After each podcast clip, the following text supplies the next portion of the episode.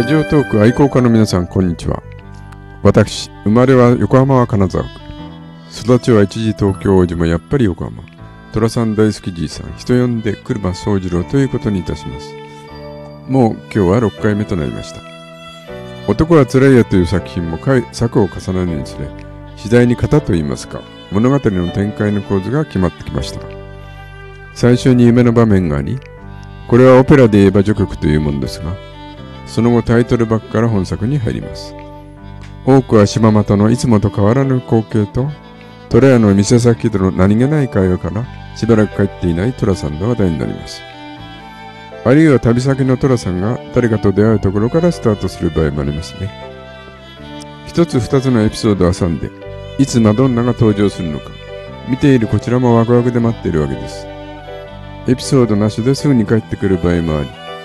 そんな時は必ず柴又で一悶着あり、虎はまた旅に出かけてしまう。そして旅先で運命の出会いがあり、そこでマドンナと別れておしまいとはならず、また柴又に帰り、みんなに話をしていると、虎屋にあのマドンナが必ず現れみ、みんなが一喜一憂する。あるいは柴又中の人たちを巻き込んでいく展開もありますが、この場合は柴又周辺でマドンナと出会う場合が多く、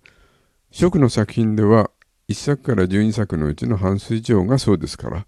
特に多かったですね。柴又が舞台になるとホームドラマ風となり、何か安心して見られる雰囲気がありました。そしてあってはならないが、最終的には虎の声は成就しないか、自ら身を引いて静かに柴又を去っていくという悲しいエンディングが待っているわけです。これは夕暮れか夜間がほとんどで、他のお店も閉まり、さすがに物寂しい雰囲気です。この場面の最高とも言えるシーンは、第6作の柴又駅での桜との別れでしょうか。ラストの場面は真夏の青空か正月の凧揚げの中で、虎屋に旅先から寅さんのハガキが届き、マドンナやみんなによろしく、自分は反省の日々ですと綴られています。なぜか自分から袖に袖にしておきながら、堂々と虎屋に挨拶に現れるマドンナまでいて、見ている我々もそこまでやるかと一瞬むくれますが、結局分かってなかったんだなぁと寅さんに同情してしまい、次回こそはと期待して終わるというのが寅さんファンの一般的な心情ではないでしょうか。これは国民的ドラマといえるあの水戸黄門での一連の展開で最後の最後に五郎公の印籠が現れ、ここにおわすお方をどなたと超える先の副将軍、水戸光国公にあらせられる。一度五郎公の御前である。図が高い。控えろう。となって、これにて一件落着。よかったよかったと視聴者が安心するのとよく似ています。男は辛いよの各場面でも、これがないといけないという箇所がそれぞれあるわけですね。まずはサラリーマンなら名刺交換といえる仁義を切る工場です。東映の人気映画を見ていた方ならよくご存知ですが、一般庶民はよくわからない。これを都政人の寅さんがやって国中に広めた感じですよね。第一作の初めからこれが始まりますが、私、生まれも育ちもというくだりも、この現代版みたいなもんじゃないでしょうか。初期の作品では虎がまだ庶民との生活に馴染まないのか、それなりきの表現になっています。第3作での駆け落ちする娘の父親の仁義切りなどは、森崎監督がメガホン取っていますので、得意な場面でしょうか。自分がよく覚えているのは第5作のラストで、寅さんと射程の登るが、おいしくえなすってお引きえなすってと、互いに向上を言い合うシーンですかな。その5作の初めに、死の目前の正吉親分とのシーンがありますが、このような方が全国にいて、その度に人魚を切っていたんだろうなと思います。まあ、次は全国各地での路上の単価売で、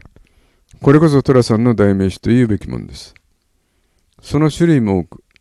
一つ二つは空で話せるぐらいにならないといけないと思ったものですよ。寅さんファンの間ではもうバイブルとも言える男はつらいよ覚書ノートというホームページを作っている吉川さんという方がおりまして何かわからないことを思い出すと DVD を見直すより早いのでこの方のページをよく参照させていただき大変勉強にもなりますし、助かっております。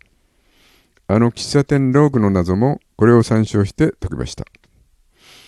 こちらを参照するとほぼ完全版のものが掲載されていますので、興味のある方はぜひご覧ください。この単価倍っていうと、我々にも馴染みのあるのは、ガマの油売りとかバナナの叩き売りみたいなもんでしょうがね。自分も実際に見た記憶がほとんどありません。渥美さんは幼少の頃縁日などでこの単価倍を見て自然に覚えたそうですよね。今の若い方ですと、ジャパネットの前社長やテレビショッピングなんかをイメージすればそれに近いもんでしょう。まあ、スーパーなどでの新商品の実演販売などもその現代版の形でしょうか。これも第1作からバンバン出てきますけども、その場の状況と時間に合わせ、いろんなパターンを組み合わせているようです。特に自分の好きなやつは、物の始まりが1ならば国の始まりが大和の国、島の始まりが淡路島、泥棒の始まりが石川五門ならスケベの始まりが小平なんでしょうね。博打打ちの始まりが熊坂の長藩、続いて負けちゃおう、二つね。兄さん寄ってらっしゃいは吉原の株、日光月光東照宮、憎まれ小僧が世にはばかる。二義の男女、お芝居の上での憎まれ役ときた。続いた数字が3。三三六歩で引け目がなく、三で死んだが三島のおせん。おせんばかりがおなごじゃないよ。四谷赤坂麹町、チャラチャラ流れるお茶の水。粋な姉ちゃんたちしょんべんってきた。この後5、6、7と続いていくんでしょうが、これやってると半分ぐらい映画が終わっちゃうから、ところどころになるわけですが、一度完全版というものを聞いてみたいもんです。もう一つ好きなものが、角は一流デパート、赤木屋黒木屋白木屋さんの紅白紅つけたお姉ちゃんに、ください頂戴でお願いしますと、1000円や2000円はくだらない品物。今日はそれだけくださいとは言いません。こちらは今でも応用が効きそうですが、そもそも白木屋さんは戦前大火事で有名になった百貨店ですが、赤木屋黒木屋さんは聞いたことがないから、工場の流れで出てきたもんでしょう。短いフレーズでは、大したもんだよ、帰りのしょんべん見上げたもんだよ、屋根のふんどし、とか、結構毛だらけ、猫へいだらけ、お尻の周りはクソだらけ、みたいな、まあ、やや上品とは言えないものもよく出てまいりますが、こちらはすぐに覚えられそうです。ただしこれを発する際には、寅さんじゃないから、十分ご注意ください。単価倍はマドンナが東京にいるときは都内の各社で、旅先で出会う場合や恋に破れた後などは旅先で行うことが多いわけですけども、ラストシーンで元気を取り戻した寅さんが、生きのいい声を張り上げて倍を行い、よし、自作ではもっといい女に出会うんじゃないかと、観客を安心させて終わるのが一番じゃないかと思います。男は辛いようでなくてはならないのが、夕食時の一家団らんでのひとときです。ここにゾロさんがいないと歯抜けになってしまうし、タコ社長も必ず絡んでこないといけない。マドンナが訪ねてきて、一緒にトラさんたちを囲んでの会話はさらに重要です。この一家団らんでの最も盛り上がるシーンは、スタッフの間からトラのアリアと呼ばれていたトラさんが皆に語って聞かせるあの独特の語り口、一人芝居というやつで、これはどんな優れた脚本家が書いてもそれを寅さん以上に表現することはできない。まさに独壇場と言えるもんですよね。超有名なところでは第15作でリリーがみすばらしいキャバレーで歌っていた。自分に銭があったら大劇場を借り切ってワンマンショーをしてあげたいっていうので皆にステージの様子を聞かせるあの場面です。ベルが鳴る。場内がスーッと暗くなるな。皆様、大変長らくおばお待たせいたしました。と始まり、桜やおいちゃんたち、それに見ている我々も、虎の話に引っ込まれていくわけです。後日このシーンを見た浅丘さんが涙を流したそうですが、それだけ迫真の場面じゃないでしょうか。この寅のアリアと言われるシーンはどの作品でも見られるようになってきました。第1作で病院でさくらを使った場合の実演で、早くもこのパターンが少し見られます。先にお話しした男はつらい覚書ノートの中でも確認させていただいたんですが、第4作で森川葵ちゃんが泉鏡花の女系図の中の一心を演じる場面があり、